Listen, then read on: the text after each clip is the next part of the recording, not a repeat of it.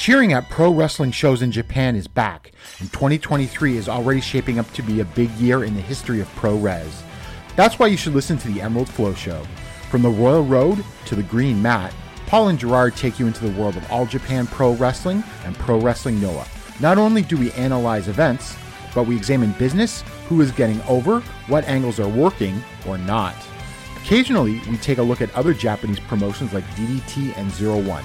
So if you're looking for more coverage of the world of Japanese wrestling, check out the Emerald Flow Show on the Voices of Wrestling Podcast Network, available on all of your favorite podcast apps. This podcast is a member of the Voices of Wrestling Podcasting Network. Visit voicesofwrestling.com to hear the rest of our great podcasts, as well as show reviews, columns, opinions, and updates across the world of wrestling. My music. You're listening to Music of the Mat on the Voices of Wrestling Podcast Network. Hello, and welcome to Music of the Mat, the podcast devoted exclusively to the music of pro wrestling. It's all part of the Voices of Wrestling Podcast Network. I am your host, Andrew Rich. This is episode 148, and it's a music memories episode. And today I am joined again by a contributor at Voices of Wrestling. He is a writer here and one of the hosts of the Emerald Flow Show, which is also on the VOW network. It's Gerard Di Trolio. Hello again, Gerard. Hey, Andrew, it's so good to be back. How are you doing? I'm good, thanks. Yeah, yeah. And uh, it's good to have you back here on the show, of course, for your second time. Uh, first time you were on was the year end episode last year. And then a month later, you and Paul started the Flow Show. Uh, so a couple months from now, uh, you guys will be celebrating your first anniversary already. That's that's pretty cool. Yeah, it is, and I'm I'm I'm really happy with how we've well we've managed to get over to like 22 episodes, and we have a fairly um, you know straightforward recording schedule. Like every other week, sometimes we'll come back in a week, or sometimes maybe three. But I'm really happy with how it's all turned out, and it's been a lot of fun. Mm-hmm, definitely. And uh, not to toot my own horn here, but I did the intro to your show, which I was more than happy to do. And for those that don't know, uh, it's basically a medley of the top All Japan Noah guys theme songs. So, you know, Marufuji's in there, Miyahara, Kiyomiya, Muto, Go Shiozaki, Shuji Ishikawa, guys like that. And technically speaking, I'm on every episode because after the medley, you hear you're listening to the Emerald Flow Show on the Voices of Wrestling Podcast Network. That's me. So, look, I'm not saying I want all of your ad revenue money, but just a little cut, just a little taste there, Gerard. That's all I want. oh, absolutely. And you know, uh, we have gotten many, many, many compliments about that opening theme. So it's really helped the show.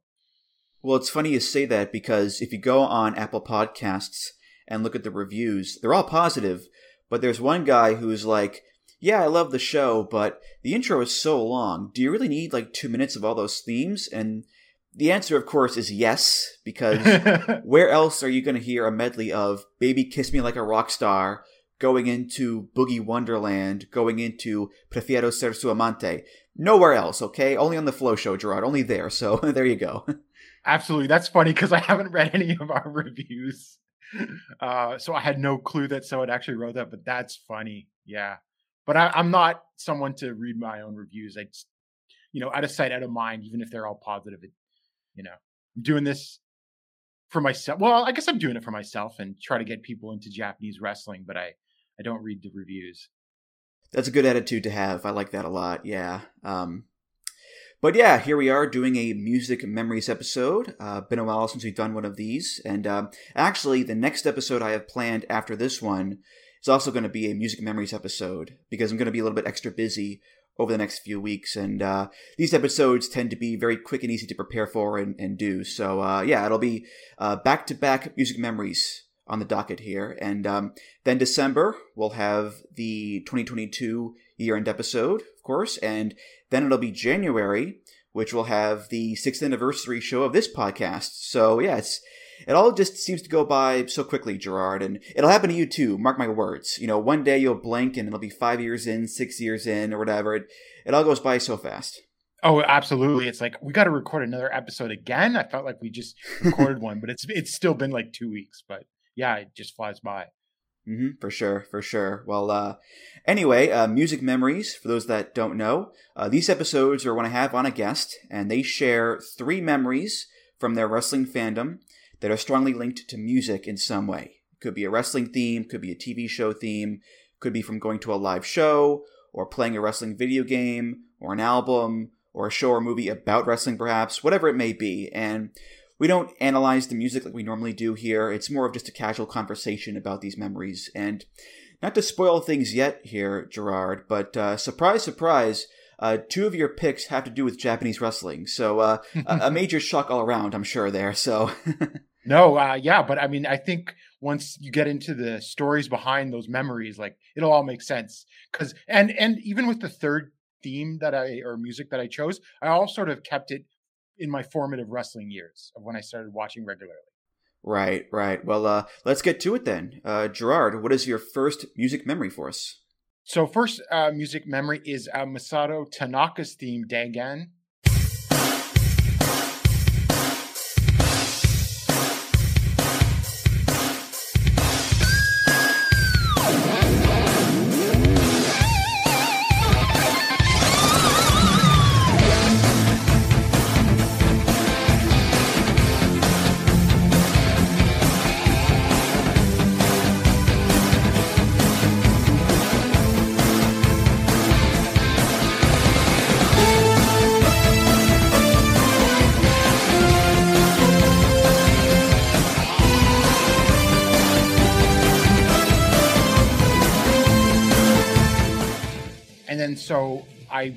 Would have heard this on um, ECW TV, and I had heard and read a little bit about Japanese wrestling in Pro Wrestling Illustrated. This would have been in 1999, but uh, like as soon as I first saw Masato Tanaka, and this would have been the whole uh, when he was feuding with Mike Awesome in, in late 1999, because ECW had finally gotten onto TV in Canada because we got uh, TNN, but we none of the stations I had anyway from the states before had hardcore TV. So I'd heard so much about ECW and really wanted to see it. And then just seeing Masato Tanaka was like a, a revelation and those matches with Mike Awesome and everything like that. So I was never a member of the safety police or anything from a, from a very uh, early time in, in my wrestling fandom.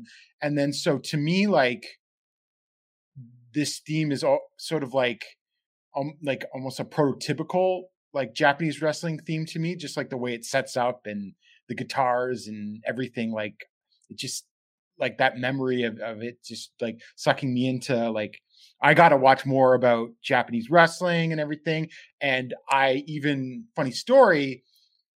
So this would have been back in the Wrestling Observer on eYada live days. And so I called in and like started asking Dave all these questions about Masato Tanaka because I was like so fascinated by him.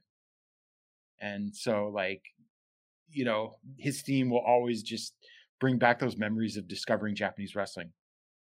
Yeah, I was also first introduced to Masato Tanaka via ECW, but um, it was actually ECW One Night Stand in 05 uh, against Mike Awesome. They had like a, a 10 minute match, and it was basically like a greatest hits, literally, of Tanaka versus Awesome.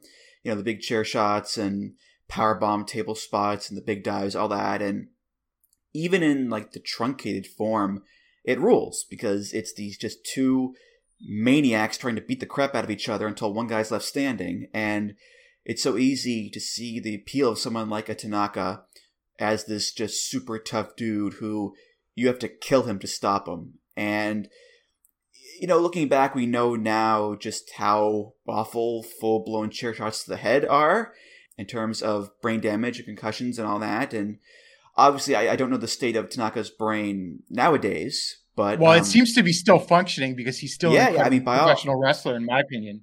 Yeah, by all accounts, he's still going strong. He's he's forty nine years old, has barely slowed down. So he seems to be doing okay. Yeah, and he, he just he's a medical marvel in a lot of different ways there, Gerard. That's for sure. He's in better physical shape, like more muscular and cut now than he was like 23 years ago. Yeah, and uh, I actually saw Tanaka wrestle live uh, a few years ago during Mania weekend in New York. Uh, he wrestled a match against Brian Cage on the WrestleCon US versus the World show, and the match was fine. But you know, looking back, it's pretty remarkable that, given all of the bumps he's taken, all of the crazy chair shots he's taken, the fact that Tanaka is you know walking, let alone wrestling still, it's it's it's pretty amazing, really, and uh, we shouldn't take that stuff for granted, especially in wrestling. So uh, yeah, he's still going. It's pretty uh, pretty cool, Gerard. Yeah, absolutely. Like I haven't gotten the chance to go to Japan uh, yet uh, to see wrestling or anything, but I think I feel like I have to see him once, really, just to bring my like fandom full circle. Mm-hmm. Yeah, especially given the fact that, like we said, Tanaka can still go in the ring. You know, physically he's still in great shape, so you should see him live. You know, when you can before the decline happens. Because um, yeah, it, it's weird.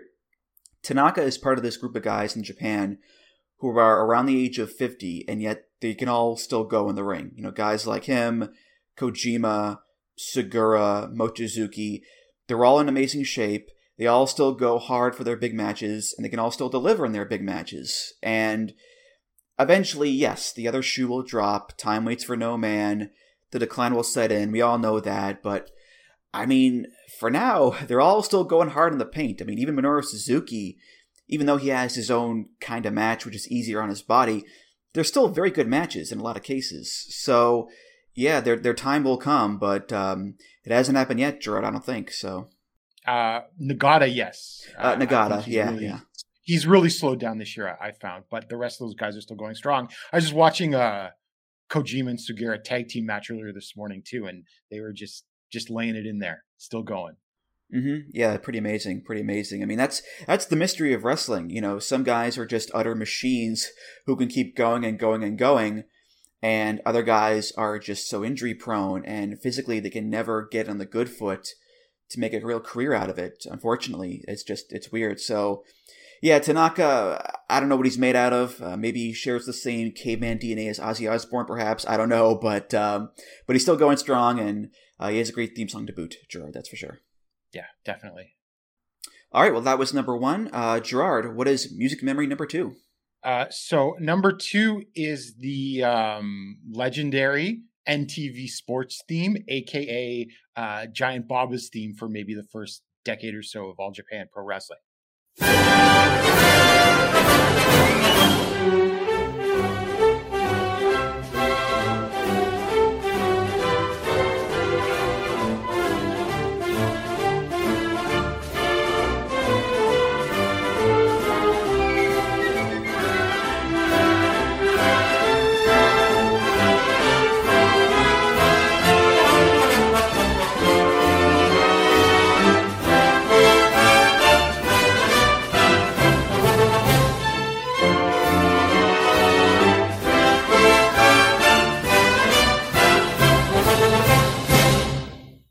So this would have been the first thing I ever saw when I first popped in VHS tapes that I purchased um, of Japanese pro wrestling, and I'll tell you this funny story of how I first came into possession of tapes of uh, Japanese TV. Um, was doing a uh, like this would have been summer or maybe early spring 2000 I was 15 years old. Like uh, I grew up in a city, London, Ontario, which is sort of like halfway way between Detroit or Toronto. So like on a family on a weekend, we do like a mini family vacation to like Detroit or Toronto. So went up to Toronto for a weekend. My grandmother gave me sixty dollars. So and then at this time, I was reading on message boards and everything about how people would go to Japanese grocery stores and and sometimes they would have the VHS tapes. So I scoured. Uh, I'm not even sure if it was the oh, well, I had the internet at this point, but I'm not sure if you could really find like things on the internet. I think I might have used the Yellow Pages.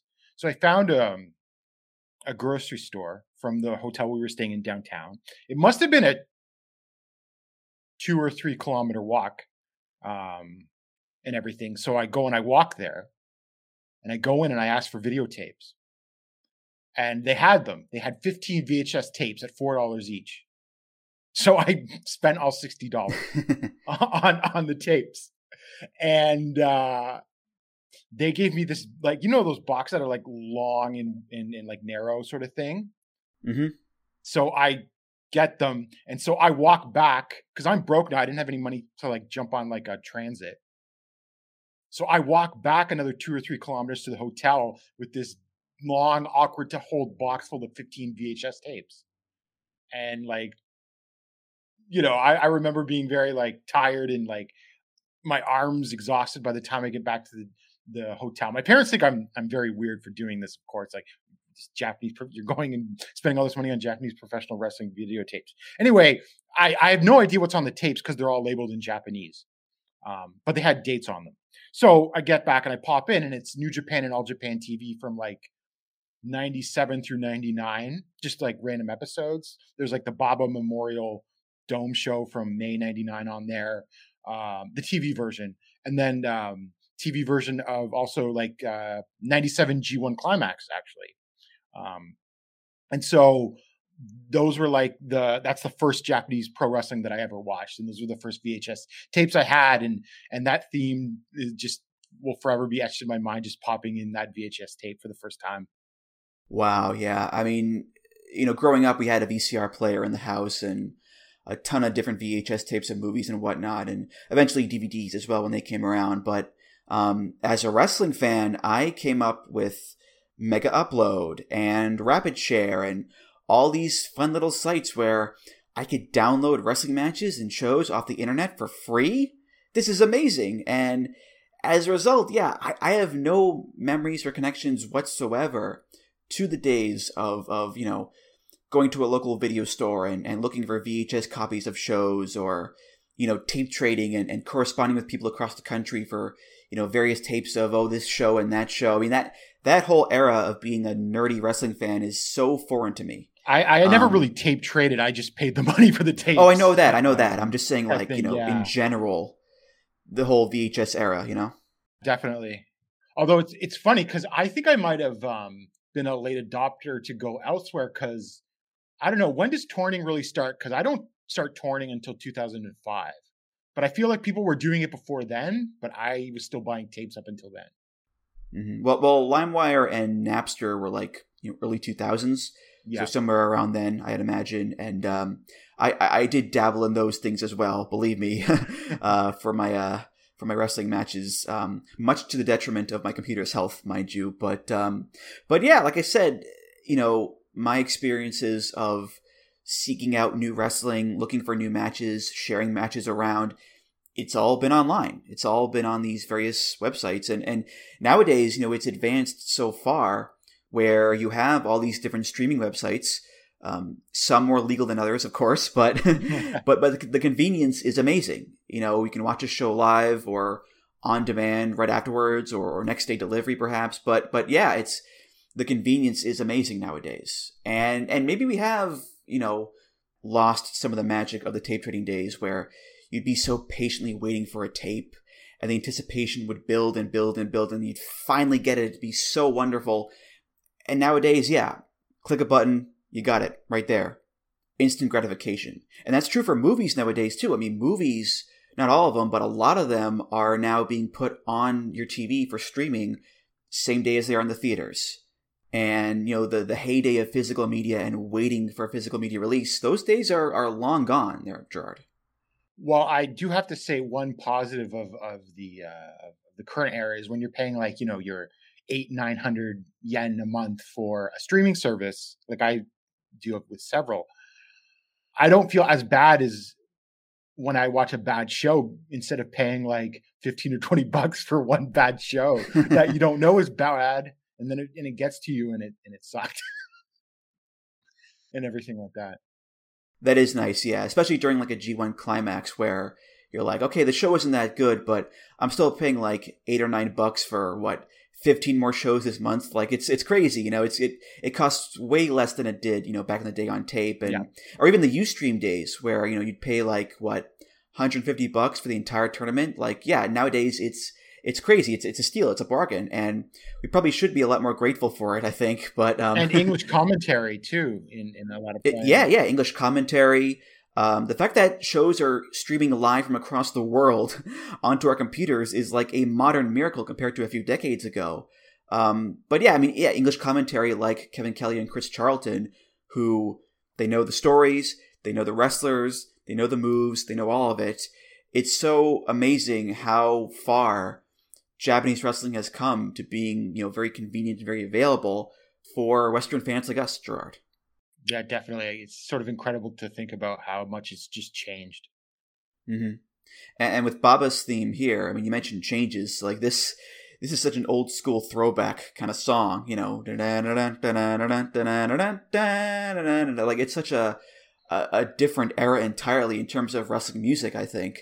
Yeah, um, it's basically like an orchestra, right? Yeah, yeah, it's like a marching band, pretty much. Uh, and, and it's funny we haven't covered Baba's theme on the show yet, nor a bunch of other you know very famous pro themes like you know Inoki's theme or Hansen and Jumbo and Tenryu, uh, the Four Pillars, Muto, Chono, those kind of guys. Those are very you know very heavy hitters there, but we haven't got to them yet. And I think it's because I've become uh, very Baba like with how slow I book the big name topics lately. because listen, we've done a lot of big name episodes over the years.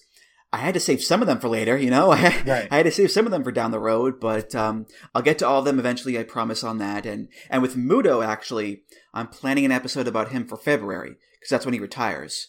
So I figure, you know, no better time to do that one. Um, he's had many, yeah. Oh yeah, yeah. Reinventing himself and everything. Yeah, it's going to be a tall order, that's for sure, and I'll have to I'll have to think about how I tackle that one. Um, but yeah, Baba's theme again is such a, a throwback to you know long ago days before before rock guitars and synths really took over wrestling music in Japan. Anyway, so uh, yeah, times have changed, Gerard. That's for sure. Yeah, and and, that, and that's sort of like the theme music that you would have been watching in, in any sort of sports broadcast in the '60s and '70s before, like. Right.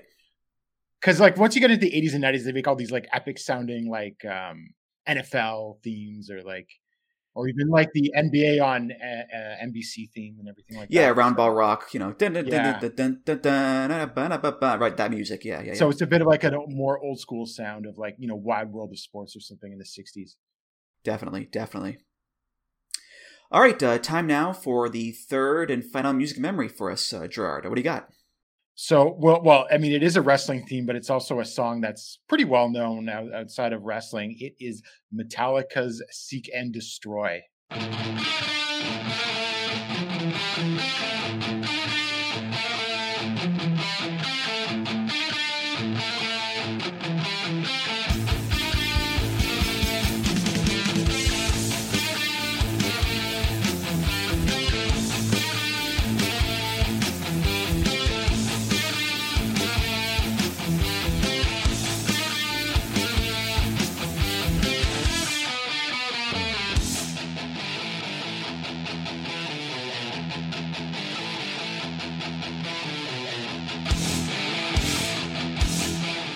So I guess the reason I chose this is because I'm not, I'm not even like a super Metallica fan or everything, uh, I think, but I think this might be my favorite song of theirs or anything. But it's just sort of etched into my brain uh, watching WCW in, in 1999 and, and 2000 um, because like I I didn't start watching wrestling until like very early 1999, and then of course by late 1999 I'm like trying to dive into Japanese wrestling. Like I watched a little bit when I was like six or seven. I remember um, Papa Shango and and um, Bret Hart as the IC champion, but I was never a regular watcher. And then you know, fast forward several years, like I'm like everyone at school's got NWO shirts on and stuff like that. And then so um, I, I I dove in and it it caught my attention and everything like that. And for whatever reason, I'm jumping into WCW in early 1999, which must seem like the most insane time to jump in. but I watched Nitro and Thunder every week until the end, the very end, right? And so, um, I, you know, whenever I hear Seek and Destroy, my mind, I get the, the the image in my mind of like, you know, the the newer Nitro set with the giant logo from '99. Oh yeah, like the gray and black kind of thing. Yeah, yeah, yeah, yeah. yeah. Like I just I can visualize that opening up, like the, it would open when the wrestler would come out and everything, and that's what like Seek and Destroy reminds me of. Um, when they when when they put Sting with that theme and everything like that, because I think that this was part of like WCW the music because they were trying to do all the music crossover with Warner Music, and of course, most famously like the No Limit Soldiers and everything like that. Um, so this is from that time, and it just the song reminds me of WCW in those days, which some may think is a little crazy, but like it was formative.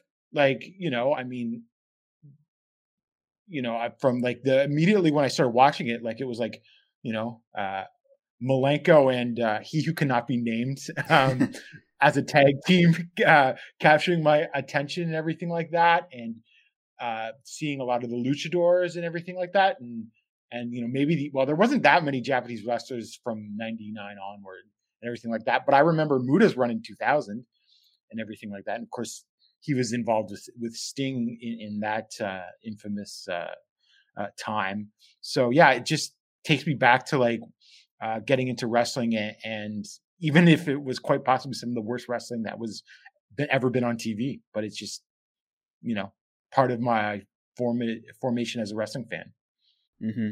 Yeah, if you're getting into WCW in like '99, 2000, I don't blame you for looking at Japanese wrestling like, hmm, maybe I should check this stuff out more, perhaps.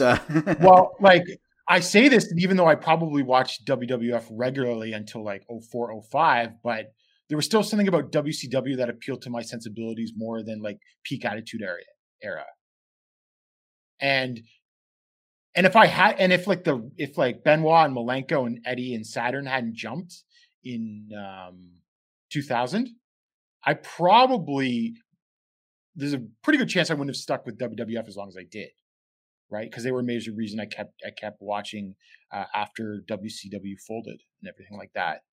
So, you know, a few little differences, things, and maybe I would have like, you know, not have been uh, as wrestling fan for as long. Although maybe the Japanese stuff would have kept me in, but certainly watching a regular North American wrestling TV, um, like the wrestlers that I was first introduced to in WCW sort of carried me through into like the mid 2000s when I just like threw up my arms and, and gave up for a while on, on on North American stuff.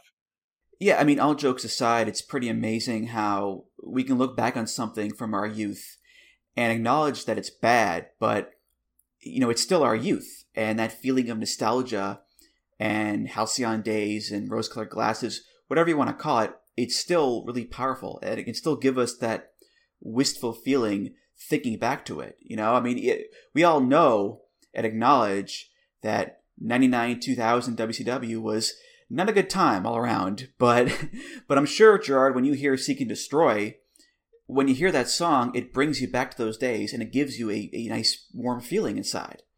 Uh, same for me. You know, I look back on my youth as a wrestling fan, and 0304 WWE was not the be all end all. It was better than it was nowadays for sure, but you know, back then there was still the Triple H Reign of Terror. There was still Heidenreich and his shenanigans and all that stuff.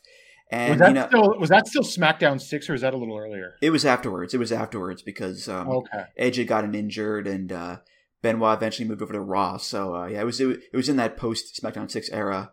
Um, but again, I can look back and I can listen to songs like Evolution's theme or mm-hmm. um, Eddie Guerrero's theme, perhaps, or Rey Mysterio or, or whatever, and I can look back on it fondly. And again, I know it wasn't all good. There was bad stuff going on back then too, in terms of, of gimmicks and storylines and whatnot. But still, the power of nostalgia and the power of, of wistfully looking back on my youth is strong.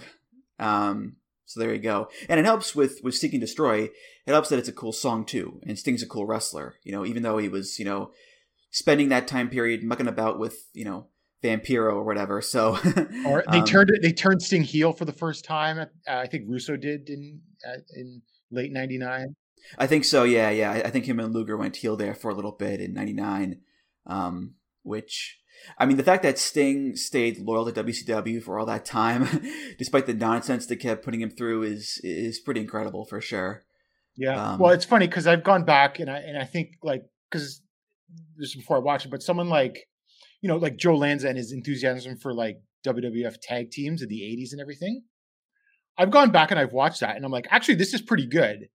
So I wonder what it would have been like to be a wrestling fan that actually like watched good wrestling in their formative years. and I guess that's something I'll never know. And like, and I know a lot of people, people that are definitely like older than me, they'll talk about like their favorite mid South and mid Atlantic stuff. And I've gone back and watched that. And again, I'm like, oh, this is awesome. So I don't know. Uh, I wonder how much like how that would have changed my fandom if I was watching good wrestling as a child or a teenager anyway. Mm-hmm. Yeah, I'm always curious to think about you know how my own wrestling fandom would have changed if I started watching it earlier than I did, or later than I did, or if I got into wrestling via a different promotion than WWE, or I started watching Japanese wrestling first, perhaps. I, I don't know. It's always fun to think about, you know, how your own tastes would change depending on time and circumstance, or if they would change at all. You know, maybe you're always meant to like what you like in wrestling, and it's just a matter of how you get there. I don't know. It's it's fun to think about, I guess, Gerard. Well, it, it's it's I think it's sort of fortuitous in a lot of ways because uh, when I get into it, is a pretty uh, wild time in, in, in Japanese professional wrestling. Uh, New Japan is collapsing and and Inokiism is starting to take over and and it's funny because like when I get into it, I hear so much about like how Shinya Hashimoto is this incredible wrestler with this aura and who sold out the Tokyo Dome so many times, but then like he just looked like a jobber at you know with the whole Naoya Ogawa feud. And then there's the there's the the Noah split from All Japan, and you know, and the only reason that I continued to watch All Japan uh, after the uh, Noah split initially, because I probably would, never would have kept watching if this happened, is if is because Kawada stayed, and Kawada to this day is my favorite wrestler of all time. But like he quickly established himself as my favorite wrestler of all time, even back then. Uh, so that's how I ended up have been watching All Japan for 23 years uh, because he stayed basically. So it's like the little things like that really do shape your fandom uh, for the rest of your life. Oh yeah, I agree for sure. And um, I mean, with you, your love for All Japan has endured to this day because you know you review all the shows for us. that that's pretty obvious right there. Um, even though nowadays, you know, All Japan is not what it once was. Literally, it's a different company, technically speaking. Yeah, technically, with yeah. the same name and same titles and trademarks and whatnot. To me, you're still the All Japan guy. You know, you cover the promotion in your written work. Uh, you and Paul cover it on the podcast, along with Pro Wrestling Noah as well, of course. But um, to me, I think it's just so cool that we have someone like you and, and Paul as well who cover those promotions and have built up a really sizable body of work of, of previews and reviews and audio and whatnot yes, you do have to suffer through voodoo murders matches, which I know you hate. I know that, well, but you you get through it with aplomb. So I, oh, I applaud I you in that regard, sir. So there you go. well, you know, I was thinking about this because I know that you know some wrestling fans will be like, "I'll just watch whatever I watch," and and they'll jump around from promotion to promotion from hot eras. But I feel like I've always been someone that just if I'm investing in something emotionally like this, I have I'm in it for the long haul. And so I find myself and for wrestlers that I, I see come up, and now that I've been watching for 23 years, uh, I've seen some wrestlers that I once really loved decline. So it's one thing to say to see a wrestler that I don't have any emotional attachment in, uh, sort of decline, but it's hard for me to like look at Kenta, for example, and say he's he's washed. I like I don't like to say that. I think he's evolved because his character work now is incredible, right, and stuff like that. So I just like to see it's so it's, it's hard for me to sort of like give the give up the ghost on some wrestlers, right? And just I try to see, still try to find like the what's positive, the positives they still contribute to this sort of thing, right? And so I guess that's sort of the emotional investment I, I make into the wrestlers and companies and everything like that. Oh yeah, we all feel that way about our favorites. I think you know, growing up over the years, and and yeah, a lot of guys they just they break down and, and don't come back from it, but some guys do. I mean, tying it back to Sting, look at him. I mean, yeah. we all thought he was done after the Rollins match where his back exploded, but then he went to AEW and he's done a bunch of these tag matches with Darby and they've all been really fun and Sting's looked really good in them and he's doing new jack dives and all of his typical Sting shtick and, and it's it's been really cool to see Sting come back and, and get this run and, and, and still be Sting. You know, much like Kenta, he's adapted to his new circumstances and his age and his you know wear and tear and he's still able to produce these just fun matches and moments, uh, Gerard. That's for sure. Yeah, absolutely, and it, it, just it's how I like you know can keep going and, and still be like I love this wrestler and this is why I think they're one of the greatest and everything like that. So it's it's just fun to watch them these wrestlers evolve, and I've seen so many change over the years. Except for Kojima, he's like still what he was in like 1999 when I first saw him. All right, well, that's going to do it for this episode of Music of the Mat. Thank you so much for listening. And uh, Gerard, thank you again for being here. This was just so much fun talking to you about, um, well, mostly Japanese wrestling, of course, but uh, but wrestling in general, I suppose. Uh, this was a great conversation, my friend. Well, yeah, it, it's a fun contrast because we go from like some incredible Japanese wrestlers and eras to 1999 WCW. so, you know, it's a land of contrasts. Any plugs you want to give? Go right ahead yeah, uh, you can read all of my coverage uh, at uh, Voices of Wrestling, All Japan. Have that fully covered. I will be reviewing. Uh, I'm actually going to do this later today. Reviewing the uh, Dragon Gate slash Noah Korakuen Hall show that from uh, last week, and you can follow the my podcast Twitter at, at Emerald Flow Show and follow and check out Emerald Flow Show on the Voices of Wrestling podcasting network. we'll probably be recording later this week, but we try to be out every other week. Okay, and Music of the Mat is, of course, also part of the Voices of Wrestling podcast network. You can find all the great shows on there at voicesofwrestling.com. Follow the show on Twitter, for now anyway, uh, at Music of the Mat. Follow me on Twitter at Andrew T. Rich. Voicesofwrestling.com slash Discord for all discussions and comments. And I will stress signing up for the Discord, uh, given the whole Twitter situation right now. It's a, a real fun, lively place to talk about wrestling, so uh, go there and sign up if you'd like. Uh, voicesofwrestling.com slash donate. For any donations, uh, just click the big donate button beneath the name Music of the Mat or Emerald Flow Show. Either one's fine, of course. If you donate, hey, thanks so much. You're awesome. And of course, rate, review, subscribe to the show on Apple Podcasts, Google Podcasts, Spotify, and many other places. Gerard, thank you again, and I'll see you around. Thank you. All right, for Gerard Di Trolio, I'm Andrew Rich, and I'll see you next time on Music of the Mat. Take care, guys. Music of the Mat is intended for entertainment and information purposes only. The songs used throughout this show are property of their respective copyright holders. Hello, do you like New Japan Pro Wrestling? Are you a Shin Nihon freak? If so, check out the Super J-Cast with Joel and Damon on the Voices of Wrestling podcast network. And even if you fucking hate New Japan Pro Wrestling, listen to the Super J-Cast anyway. Not just for our great show reviews, analysis, and pastrami sandwiches, mm-hmm. but there's also usually some dick jokes somewhere in the obligatory opening 30 minutes of absolute nonsense we chat about every single week.